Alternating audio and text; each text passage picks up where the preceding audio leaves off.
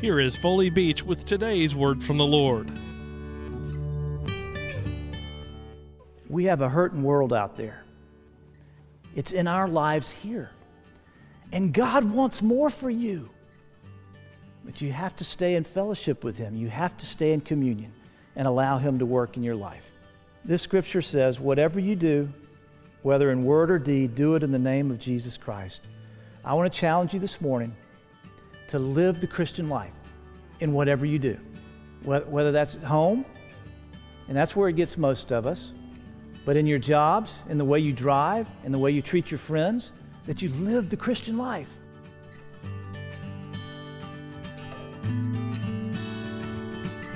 For more information on A Word from the Lord, visit awordfromthelord.org.